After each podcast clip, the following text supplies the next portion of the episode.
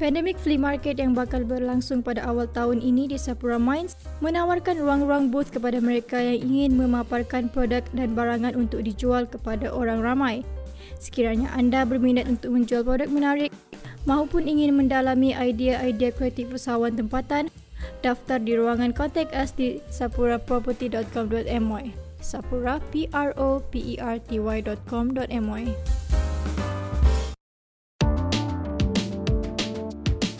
Korang tengah layan podcast Amanz, bahagian dari jaringan podcast di Amanz ni. Apa khabar semua? Aku Matis. Aku Yem.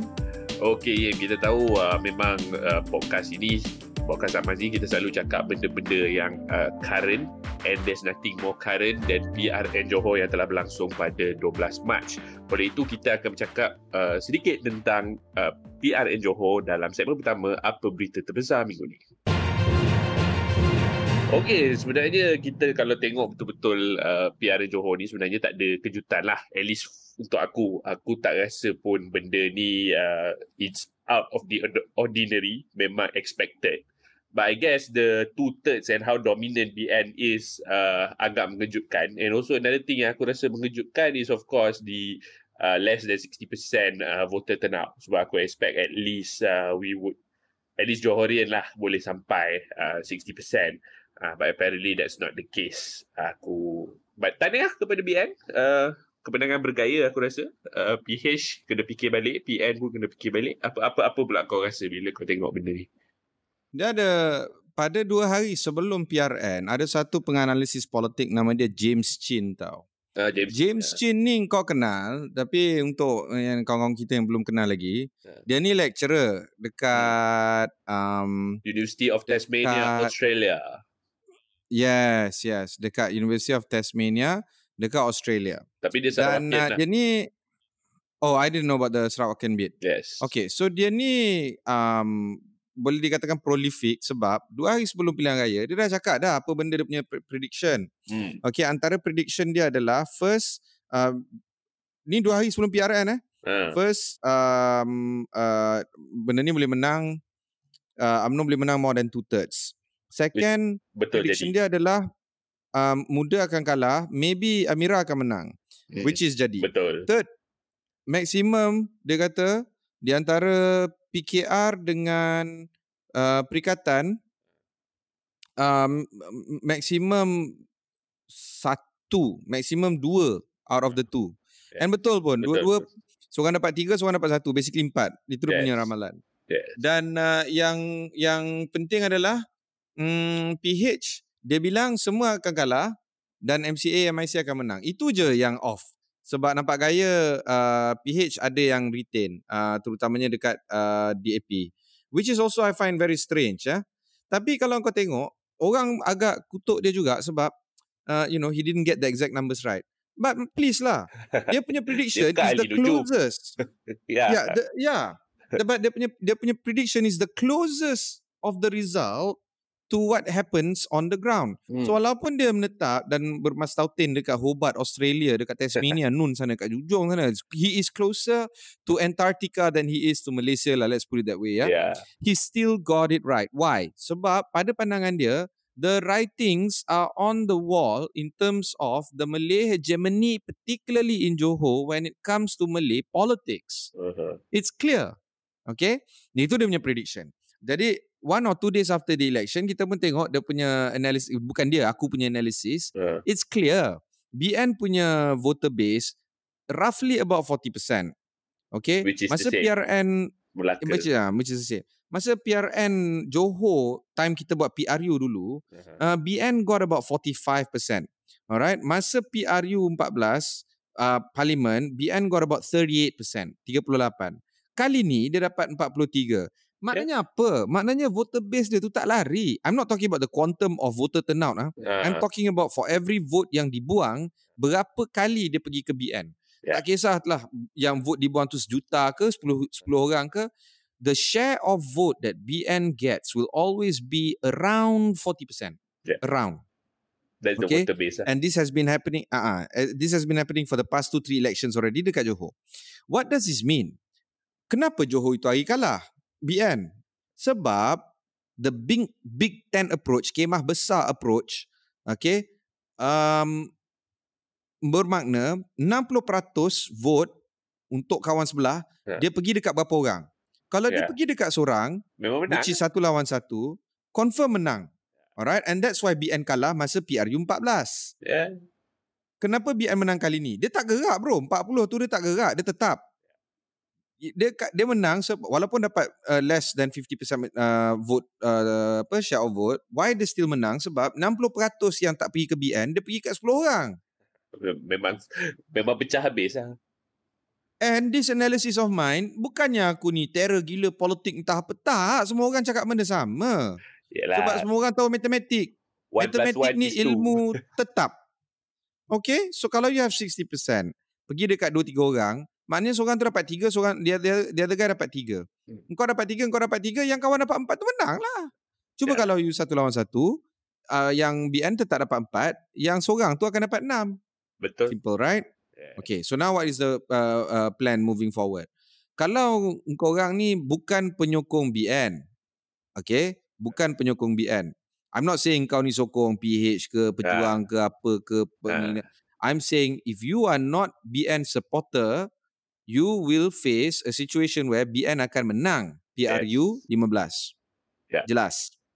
There's no two ways about it. Kalau engkau BN, exactly. Kalau engkau BN punya supporter, you just desak untuk bubar parlimen sebab time ni lah yang korang boleh menang besar dekat PRU 15. Yeah. I'm talking not just state. I'm talking parliament. No question about that. 112 seats in the parliament, easy. Even 2/3 pun mungkin under the right conditions. Okay. Betul. Okay. So now we move from not just politik BN, tetapi we move away from politik Melayu. We move away from the non-Malay politics. BN kita pun tahu dia agak kamcing dengan GPS dekat Sarawak, dan di Sabah walaupun ada UMNO, ada kemungkinan UMNO agak lemah sekarang dekat Sabah based on several factors. Notwithstanding these two elements, dekat Malaysia, dekat Semenanjung, MIC and MCA seems to be winning. Okay, kalau kau tengok semalam, per party, not by per coalition, per party. Ni semua top of my head, I'm not reading anything. Per party coalition, MCA has the highest win rate at 75%. MCA bertanding 4 tepat, dia menang 3. Bermaksud 75% winning rate. Walaupun dia bertanding bawah bendera BN. Okay, the least, the worst lah, the worst performing is Warisan. Sebab dia punya kalah dia 42 kursi dia bertanding seorang, satu pun tak menang. Pejuang. So apa faham take back Pejuang. Okay. So this no longer talks about Malay politics anymore. This talks about just general non-Malay politics. So even dalam keluarga BN, UMNO tu dah memang kukuh buat masa ni. Dia kukuh sebab orang lain lemah, bukan dia kukuh sebab dia kuat. Bukan Dia kukuh sebab orang lain lemah. Okay, dalam keadaan dia kukuh sebab orang lain lemah, UMNO dah boleh menang. Okay, 112 senang. Tapi kawan-kawan dia orang dalam BN, by the way BN, there's only 2 other real parties. I think there's another 4th one aku tak ingat, but the 2 others are MCA, MIC yang dulu BN zaman dulu yang 13, 14 PBRS. Okay, thank you. Yang lain yang parti semua ni dah tak ada dah dalam BN. Okay, by the way kalau korang tak tahulah, okay, kita nak recap lah keadaan politik semasa sekarang ni. Okay. With just their 2 partners, MCA dengan MIC, they can still maybe get a few seats of their own. So this means that the politics of BN currently is on their side, and they can and will win big untuk PRU 15 yang mendatang ini. Itu jelas. Itu dia punya lessons learned from not just PRN Johor tetapi PRN Melaka, dan juga kalau kita tengok sebelah rakan-rakan BN di sana di GPS, itu memang diorang solid lah dekat sana. So there is no reason why they should feel afraid going to the polls today. But ini story BN lah. Untuk story non-BN, I think game over. Sebab all the leaders of their political parties, from Datuk Seri Anwar untuk PKR, Lim Guan Eng untuk DAP, Dr. Zul untuk Amanah, Shafie Apdal untuk Sabah, Warisan. By the way, just to recap, and I think you guys know this, Shafie Apdal kalah teruk Sabah PRN itu hari. Tahun lepas. And also yang menang pun lompat. I think they got like 3 or 4 of them melompat ke. Oh, you mean Warisan menang lepas tu dia pergi lompat? Warisan menang lepas tu dia pergi lompat. Okay, I don't know about this. Yang menang pun dah mula melompat. Okay. And then Tun Mahathir punya creation Pejuang yang sekarang ni dikemudikan oleh anak Tun Mahathir iaitu Datuk Seri Mukhris, tak menang. Tak menang mana? Kiri kanan atau bawah? Hilang deposit. Alright. Hilang deposit. Now the question is what's next? What is next for the political parties?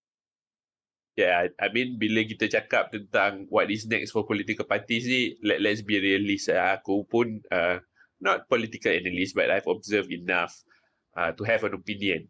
And aku rasa untuk this non-BN, I mean, this is me here being realistic lah. If you can't somehow find a way to funnel semua support anda kepada satu sumber ataupun satu calon, there's no way you can beat BN in its current iteration. Because why?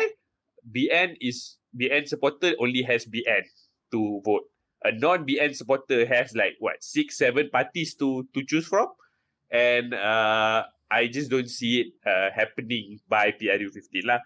I don't know, by miracle ketua pembangkang, whoever it is that manage menggembleng kekuatan semua parti pembangkang, if they can somehow pastikan satu lawan satu, then I guess it will be interesting lah PRU 15. But now cruise control BN, aku rasa no questions about it.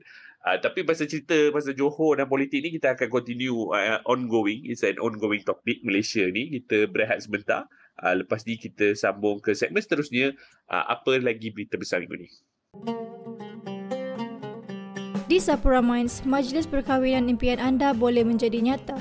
Dewan Agam di Sapura Mines mampu memuatkan sehingga 2,000 jemputan. Besar atau kecil majlis idaman anda, Sapura Mines mampu merealisasikannya. Kawasan parkir yang disediakan amat luas bagi menempatkan kesemua hadirin pada hari istimewa anda. Anda juga boleh memilih caterer pilihan bagi menepati cita rasa terkini. Untuk makluman lanjut, sila layari sapuraproperty.com.my, Sapura property.com.my.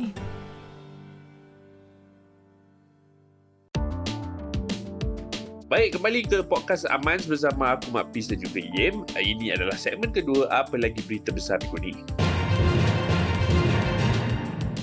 Okey, kita tadi dah cakap pasal politik, tapi ni still related to administration dan politik, tapi dia lebih kepada 5G. Dan kita tahu ada laporan yang menyatakan kerajaan akan mengumumkan keputusan kabinet berkaitan pelaksanaan 5G sama ada secara tunggal atau bukan secara ataupun sebaliknya pada selepas mesyuarat kabinet. Dan kita menjangkakan perkara ini akan dibuat Rabu ini sebenarnya. Dan kita, aku rasa aku dan Yem memang banyak bercakap tentang pelaksanaan 5G. 5G is very important in Malaysia. And we know based on previous reports yang memang ada beberapa hiccup leading to this particular week. Dan aku rasa this particular decision will be important as kita akan memacu ke masa hadapan bagaimana kita, what will be the look ataupun outlook for 5G rollout di Malaysia ini. Sebab kita tahu sekarang ni it's just DNB, but what is next, and you know there's a lot of uncertainty about that. Okay, so kita kena tengok apa yang di atas meja sekarang ni. Sekarang ni ada single wholesale network yang dikehendaki oleh DNB, dan single wholesale network ni DNB akan buat from head to toe, dan diorang akan jadi wholesale dan diorang akan retailkan penjualan ni dekat MNO dekat Malaysia. Yang empat besar adalah Maxis, Celcom, Digi dengan U-Mobile. Alternatively, simultaneously in fact, the four MNOs yang kita sebutkan tadi, the majority, pun nak buat a consortium untuk buat collective wholesale network, dan diorang akan basically counteract proposal yang dicanangkan oleh DNB. And this is not a new proposal. This was supposed to be the plan originally pun 3-4-5 years ago, tetapi tak menjadi. In fact, the fact that they have failed to put together a 5G consortium for the longest of time precipitated the move for DNB to be created, hence the single wholesale network. So, this is basically saying that they have failed before, they're trying it again, with the possibility of them succeeding this time round sebab all the MNOs have finally sorted out. We are assuming, there's a lot of assumption here. Dia, diorang dah selesaikan apa masalah teknikal dan logistik diorang dan diorang akan bentangkan proposal diorang untuk create dual wholesale network. Satu, dual sebab satu is by the MNOs and the other one is by DNB. Now, of course, all this is still in proposal. Nothing has been discussed in the cabinet, largely because there's a lot of things happening now in the political world that most cabinet members are not necessarily in their head when it comes to doing the business of the country and doing the business of the people. Honestly, this is the situation. Okay, you pergi meeting, cabinet meeting, you fikir-fikir politik je. PRN Johor lah, apalah, PRU 15 lah dan sebagainya. Ubah parlimen lah. Okay. Right? Benda yang paling basic dan paling penting sekarang iaitu internet, 5G, susah nak diperdebatkan. Hopefully, dengan selesainya PRN Johor ni, now they have the time to think about doing their actual job, which is to decide on key principal matters including policy and nationwide issues like 5G. Hopefully, by cabinet meeting this Wednesday, lewat minggu ni kita akan dapat tahu keputusan kerajaan tentang isu 5G. Hopefully. There's a lot of hope here. I'm not too hopeful myself, but well, that is the plan. I mean, on paper kan, kita tahu that, at least this particular government or this particular term, penggal ini sebenarnya can run without any pembubaran parlimen dan sebagainya, at least I think for another 15 months. We have about a year and 3 months left on this penggal. And aku assume, I'm hopeful just like you, that benda ni sebenarnya tak memerlukan 15 bulan lah untuk sort out. Hopefully they can sort it out before then. Just before they bergelumang semula dengan masalah-masalah politik ni, sebab kita tahu, let's be realistic, I'm also a realist, we all know that UMNO is not going to let this term ataupun this penggal berjalan all the way until the end, which is in the mid-2023. So let's hope by the following, the next few podcast episodes, we'll have some answers lah, some clarity. Okay, but you're not completely clueless on this matter. Aku nak tanya pendapat engkau apa akan jadi tentang decision ni. What do you think is going to go down as? Aku agak based on just reports and just chatting with you, my friends, and just seeing Anwar Musa punya respon. Kan, aku rasa the dual wholesale network thing will run concurrently somehow. Although on paper it's weird.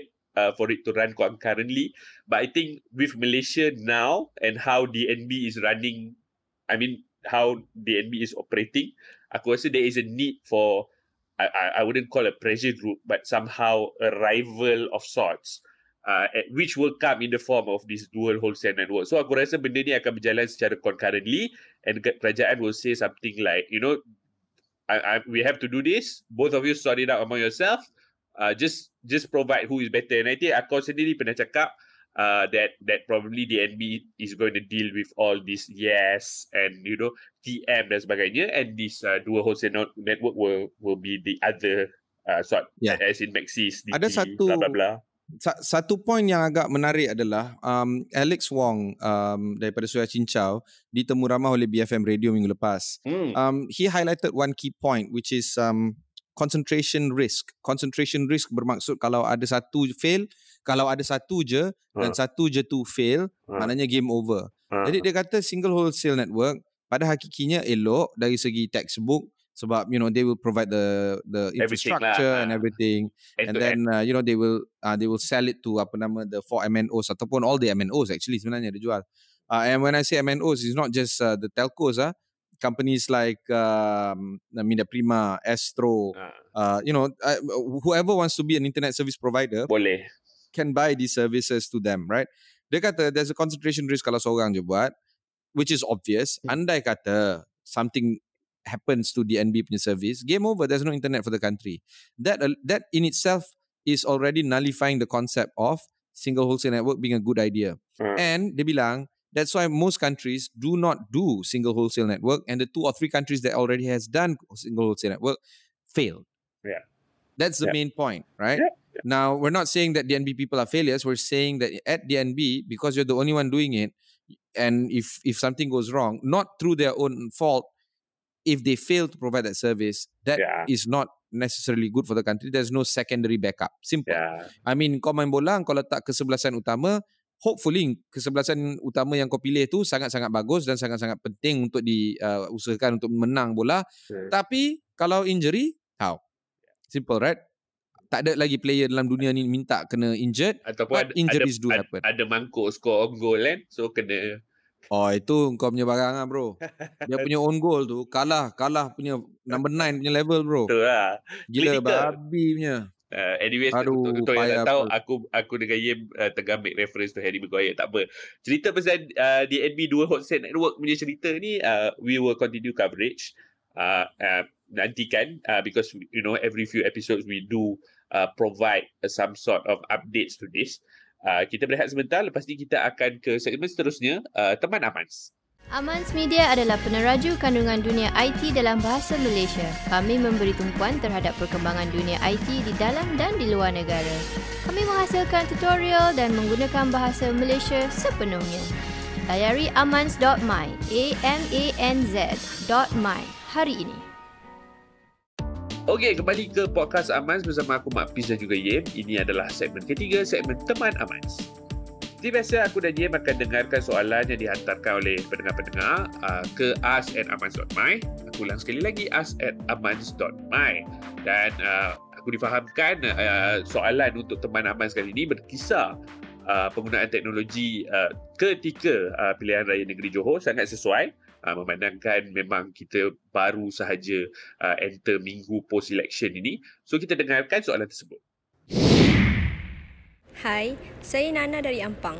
Saya ingin tanya tentang bagaimana kempen di Johor baru-baru ini gunakan teknologi. Adakah ini akan menjadikan kempen untuk PRU 15 ini lebih direct? Di mana calon-calon akan berhubung terus dengan pengundi? Ya, memang betul lah. Aku rasa memang entahlah, ya, aku sebenarnya suka this election zaman pandemik ni sebab aku rasa everything is way proper. But of course, parti politik tak suka sebab kononnya mereka rasakan mereka perlu keluar, mingle with people, spread COVID around. Tapi aku sebagai pengundi atau rakyat, aku sebenarnya sangat suka digital only campaigning sebab tak semak aku rasa. I don't know about you lah, tapi aku rasa this is way more easier. In fact, kalau kau nak bagi komen terus kepada calon ke pemimpin ke, kalau dia orang buat Facebook Live ke TikTok ke IG kan, kau boleh direct cakap. Dan aku rasa benda ni sebenarnya lebih baik lah daripada sebelum-sebelum ni lah. I mean, we don't know. Aku kena tengok this. Aku tengok daripada level mak aku lah, sebab mak aku yang pengundi kat Johor. Yeah, she's a Johorian voter. Dan masa PRU 14, there's a lot of rubbish that she gets, that she shares with me. And all of them are fake news. Okay, all of them. Alright, semualah. Ini Satan worshipper ada, Illuminati, pedophile, Illuminati, semua ada lah. All this macam apa benda Yahudi kita, semua ada. All this basically Yahudi controls the world kan. So Yahudi ni, Yahudi tu, semua Yahudi. This time round dia tak ada sebab dia dapat information straight daripada calon. Straight from the source. Okay. So in that sense, basically she can do her own filtering when it comes to fake news and Cytro punya work. All right. Now she's still on Facebook because that's her age, right? She's 70 plus. Now, if she's on Facebook and she filters it out, it's fine because you know, I guess you can't stop rubbish coming in from Facebook. Now, macam mana kan? Facebook is rubbish and rubbish comes to Facebook. Normal. The issue here is apa yang dia baca dekat WhatsApp. The issue here is when the calon-calon directly contact her ataupun team the calon contact her, that means she can get the information straight. And she did ask a few of her calon directly question apa semua. Dia punya team, calon-calon punya team, maybe not the calon himself or herself, but that generally speaking, the team responded. Okay, fine. The issue that I think is most important right now is dia punya data, game over. Semua calon dekat kawasan dia tahu number dia, rumah dia dekat mana and where she lives now, which is in Perlis. Okay. So, Johorian voter, she lives in Perlis and most of the calon knows the situation. Okay. How? And by the way, she's just a regular voter, bukan dia ni apa famous dapat ada. PDM lah. I mean, okay, so what? So this brings about that. Exactly, yeah. But this brings about that whole information of our data dah lama compromise, and there is no body, no party, no NGO is fighting for privacy in Malaysia when it comes to data privacy. Tak ada. Tak ada. Kita ada NGO, macam-macam NGO. Yeah. Kita ada NGO untuk tolong, anak yatim, tolong ibu-ibu yang yang tak dapat kerakyatan untuk anak dia sebab bapak dia bukan warga negara. Kita ada NGO untuk ini, NGO untuk itu. Tetapi NGO untuk data privacy belum ada lagi. Dan kalau ada, mungkin tak naik nampak nama to a point where people like you and me are familiar with. Yeah. So this, on one hand, fake news and misinformation and disinformation is being managed for PRN Johor, dan kebarangkalian dia sangat tinggi, di mana PRU 15 penggunaan Saitro mungkin tidak akan digunapakai as much as PRU 14, maybe because politicians, they have the funds to run a campaign. If they have that certain amount of fund, katalah ada RM10 untuk run a particular campaign, how much will they spend on Saitro for PRU 15? I think it's going to be lesser than PRU 14. Why? Because duit yang dia guna untuk bayar Saitro ni, yang tembak in the dark ni, could be used to properly target the segments that they want to entice, pengundi-pengundi yang dalam daerah dorang yang mungkin akan memberikan lebih banyak faedah. That's the plus side of this. The negative is there is no more data privacy. All the political parties already have our information, not just our number, name and address, but our situation. Kita bermas tautin dekat mana buat masa ni. Sebab even though your voting inclination, they might. Why not, right? Because they can scan your social media and they can know. Yeah. It's simple, what? Semua yang kita, kalau kita kutuk aja PM, okeylah, maknanya kita bukan orang PM lah. Yeah. Kalau kita kutuk aja Anwar ke Lim Guan Eng ke whatever. I mean, it's not that hard. It's not rocket science anyway. Plus, there's a button right now. You just press it, off it goes, it calculates everything. So the issue here is on data privacy. I think that on one hand, while we are solving misinformation and disinformation, on the other hand, it is evident and clear that our data privacy is gone, and the worst part is nobody is doing anything about it. Lest the government wants to slow down on the contacting of their voters, there is nobody championing data privacy in Malaysia. Mungkin telah tiba masanya untuk kita fight for our rights back, which is on data privacy. Why would government? Sebab aku tengah fikir apa yang as you were talking about this, aku rasa kan benda ni sebenarnya you can legislate this problem away.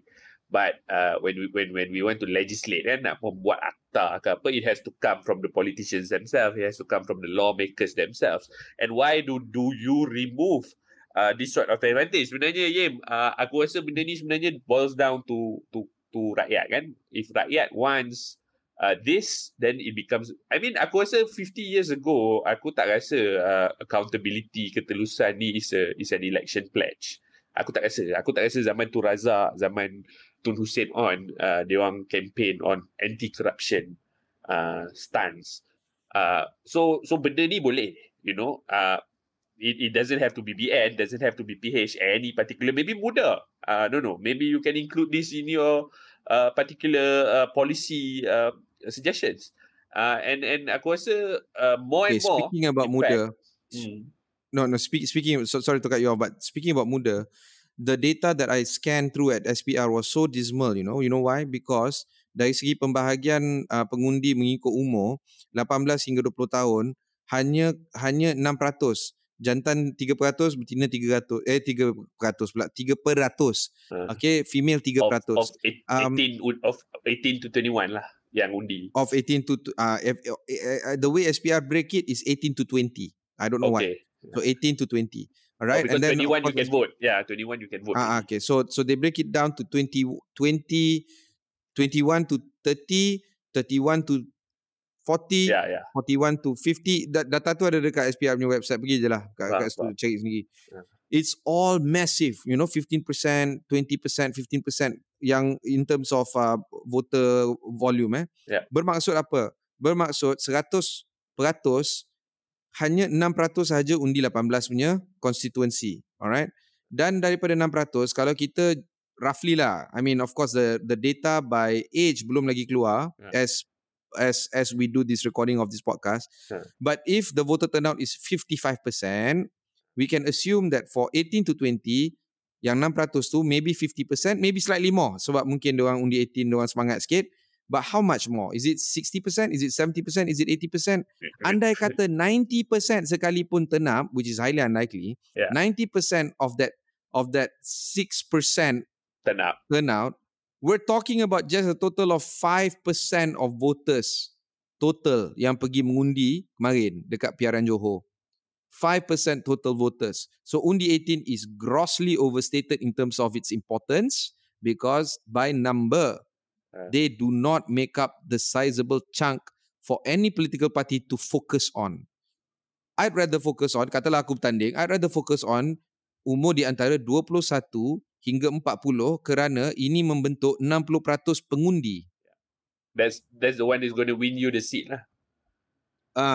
So might as well I focus my energy, effort and everything else to attract and appease the 60%, because this 60%, even if half votes for me, I already got 30% of the total votes. You get me or not? Yep. So isu dia sekarang, they are loud, undi 18 group are loud. I'm not talking about muda, I'm talking about undi 18. Kira Yusri and Tarma and Tarma and the gang.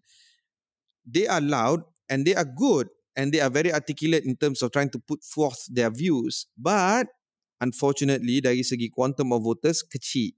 Alright, so there might be some lopsided information in terms of even that, how important they are. But even that, they are not even in that group of 18 to 20 also. But I think aku rasa it's a process, right? We have to start somewhere. I totally understand. Tapi I mean, aku rasa even when I was 18, aku tak tahu if masa kau 18, kau rasa kau ada political awakening lah. Aku rasa masa aku 18 tu, I think I only started caring about policy lepas aku start bayar income tax. When I started working. I was already politically attuned at a very young age. Protest, jalanan. I was already on an employment by political party. But is it fair to say you are in the niche minority? Is it fair? Oh, it's very fair. It's extremely fair, of course. I mean, an average, kita rasa kebanyakan orang yang 18 ke 20 ni, they are still finding their ways. I mean, you're still forming some sort of opinion, right? Yeah, so, I mean, a lot of young people. I do. I meet a lot of young people, 19, 20, 21 dan sebagainya, because of my line of work dan sebagainya. They are not at all interested in politics. You know what they are interested in? Entrepreneurship, wealth building, and career building. All right? They are much more interested in that, which, to be fair, is absolutely fine and good. Because if they are thinking about entrepreneurship, thinking about career building, thinking about economy. I'm not just talking about education. Education comes part and parcel of this lah kan. But they're thinking about the economy. Betul lah macam kau, they're thinking about economy. Hey, there's nothing wrong. Go ahead, man. Go right on ahead. But the thing about politics is, if there is no philosophy behind it, and if there's no politics behind it, the economy does not work. That's why kalau kau nak ngaji, degree dekat Oxford macam Tony Phua dengan KJ, dia belajar apa tau dua orang ni? Dia belajar PPE, Politics, Philosophy and Economy. Because this Holy Trinity works hand in hand. Both, all three, Politics, Philosophy and Economics. You don't get these three right and get these three in tandem with each other, one will break.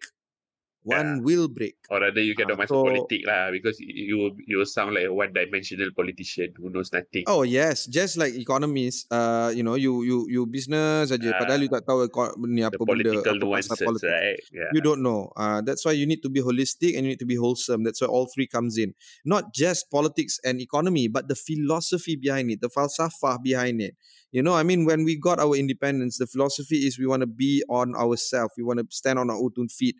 Kita nak berdikari, kita dah tak nak British, sebab kita dah kena bedal dengan Jepun dan sebagainya. Kemudian pula ada insurgency dengan Magerannya, dengan Indonesianya, dengan komunisnya. Banyak tau kita kena address at that time. Macam kau cakap lah, tokoh-tokoh tersohor negara macam Tun Razak, Tun Hussein dan sebagainya.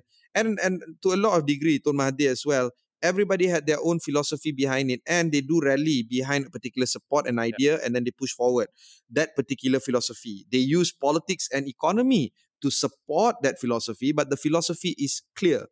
What is our politicians' philosophy for today? What would be our business leaders, our CEOs punya philosophy when it comes to nation building. I can't see it.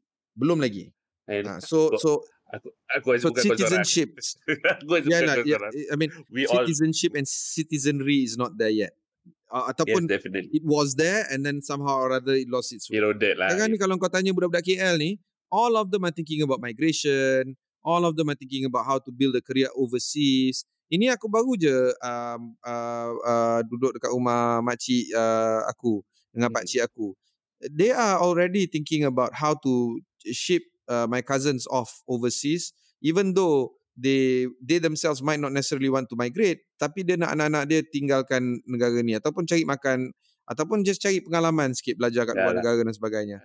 Alright, now that is not uncommon. That is really not uncommon. Okay, when we talk about people here. So if people are thinking about running away, I mean honestly, sampai bila dia nak? Maknanya there's no possibility of growing this country. Ya, itu je lah. Itulah, and inilah brain drain and all. And anyways, thank you very much for teman Amanz, soalan teman Amanz untuk kali ni. Kita berehat sebentar, lepas ni kita akan sambung seperti biasa ke segmen keempat, segmen Ramalan atau Nuzul. Kopi, nadi penggerak dunia moden hari ini. Kopi yang enak dan berkualiti menjadi pasangan sesuai bagi mana-mana majlis sosial maupun formal. Blue Dome Coffee menyajikan kopi Ramon khas dari biji kopi yang premium, disediakan dengan rapi oleh barista-barista handalan bagi memastikan setiap hirupan istimewa tanpa bandingan. Kunjungi Instagram ataupun Facebook @BlueDomeCoffee untuk maklumat lanjut. Cari kami di @BlueDomeCoffee hari ini.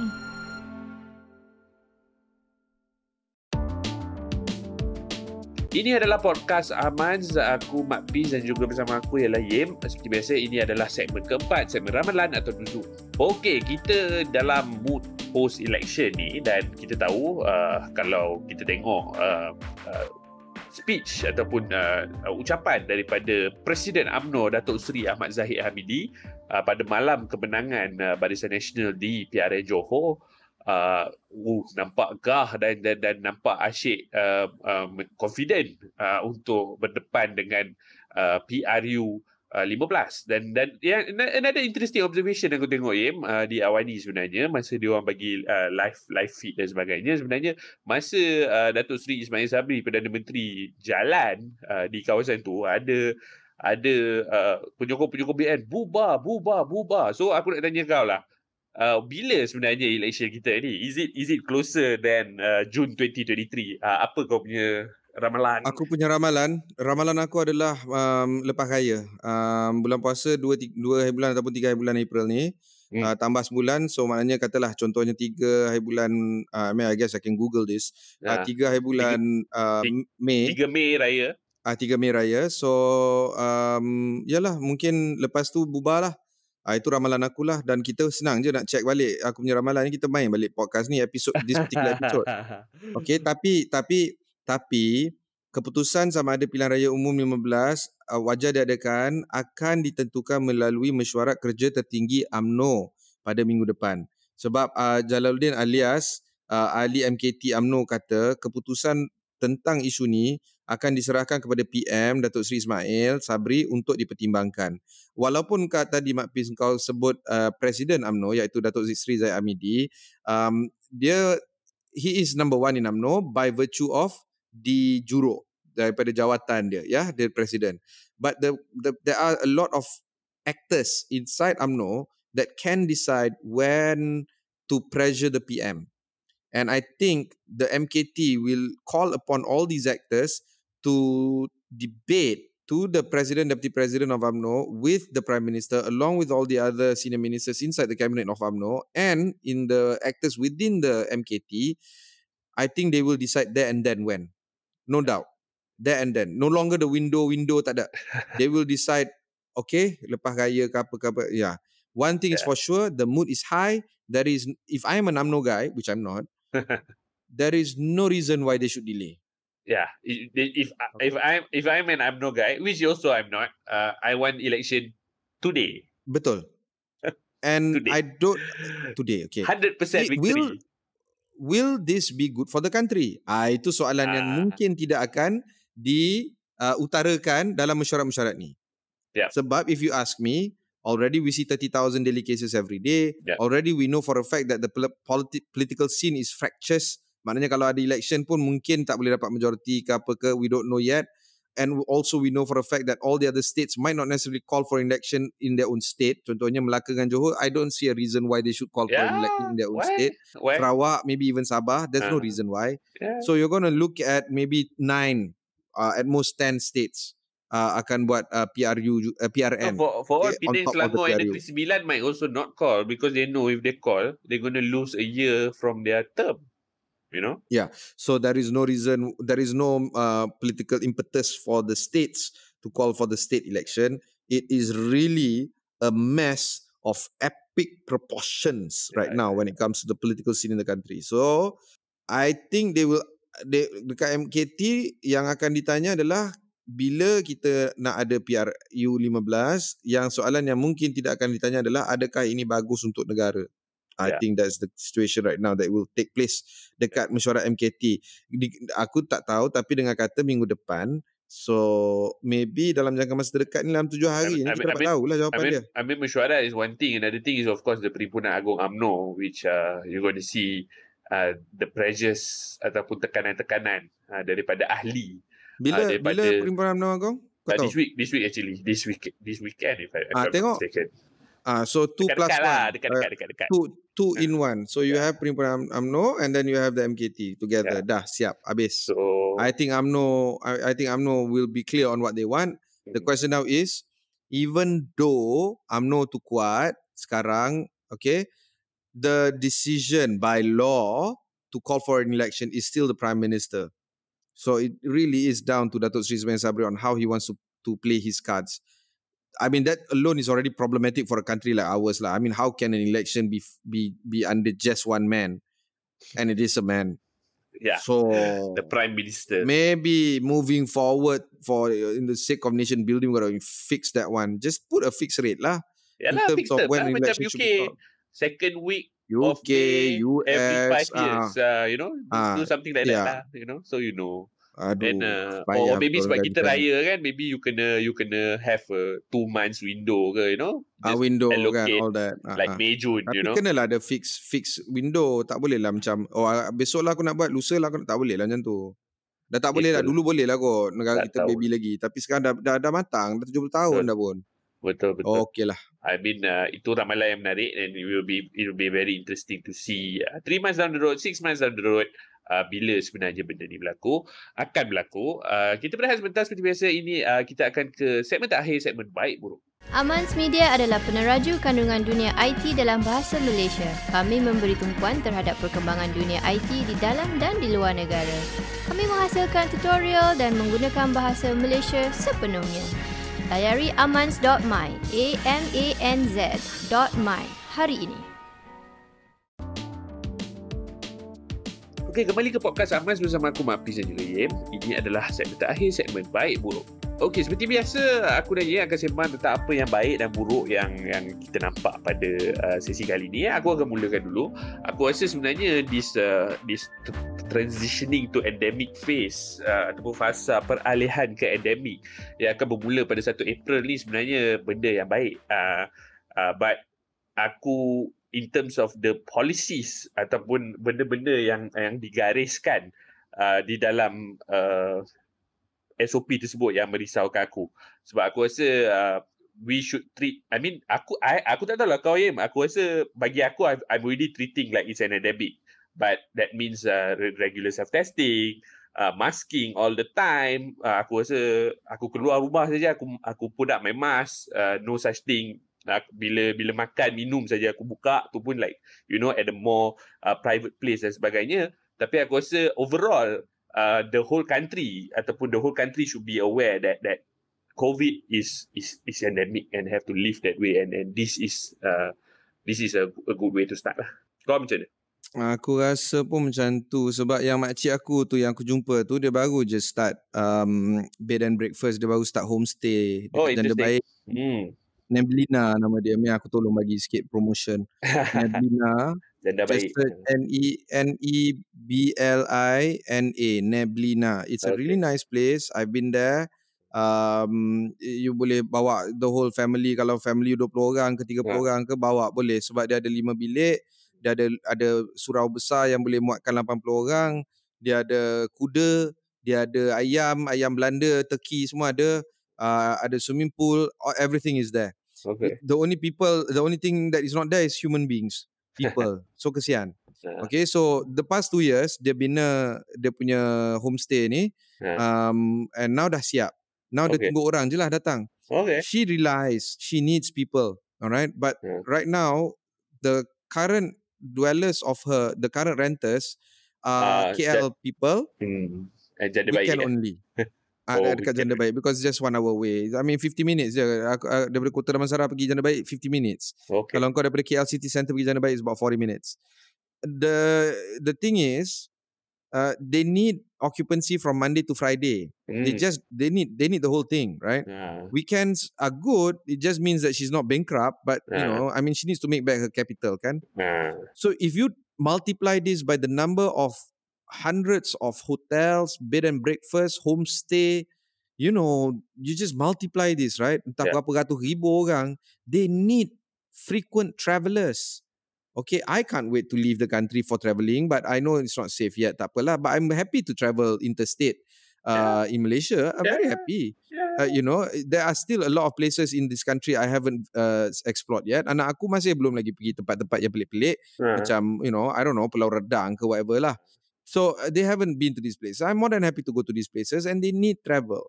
And hospitality and tourism and transportation is one of the hardest hit since the pandemic. Dah tiba masanya untuk kita exploit benda ni. Okay, that's the baiknya. Buruk, aku punya buruk satu je lah bro, Chelsea kena sanction. Dan aku rasa ni, I don't know, I've spent the past 3 days trying to understand this. Tapi dah okay balik kan, boleh jual kan, tapi a lot of apa tu bagi as long lah. As long as the proceeds don't go to Roman Abramovich. That's it. Susah. I feel that the UK government is yet punishing Chelsea yet again. This club has been sanctioned left, right. Every year there's a sanction. You present. I mean, I don't want to sound like I'm being persecuted. I really hate that. You know, orang benci aku, orang tak sayang aku. But how am I not to feel this when it comes to Chelsea? When every single time, every two season kena sanction. Kau perasan tak? Ini belum. And then other clubs do not get this kind of treatment. So this is the problem, you know, with Chelsea. I just don't understand why the FA just fucking hates Chelsea.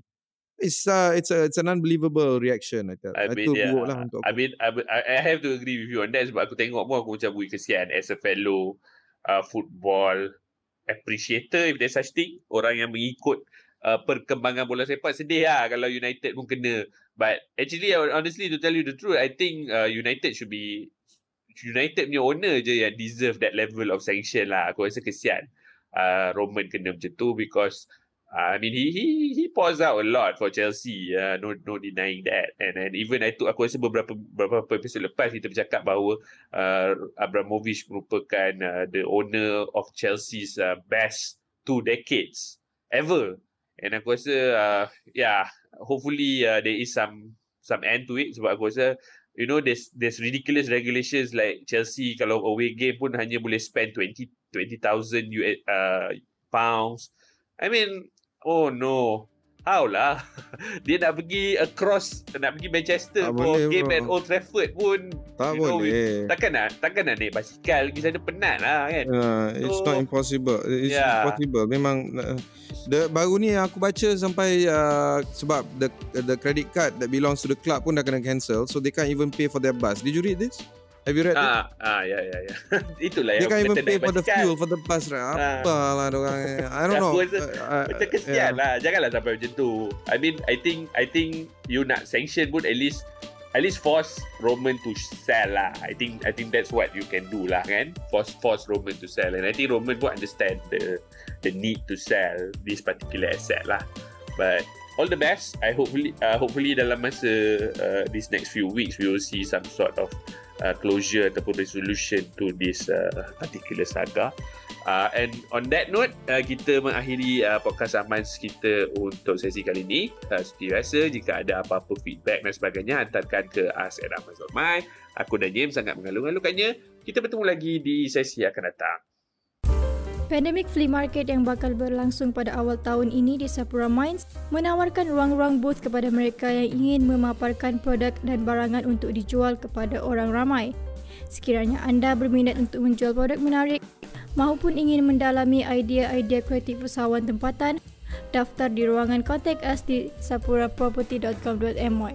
Sapura, PROPERTY.com.my.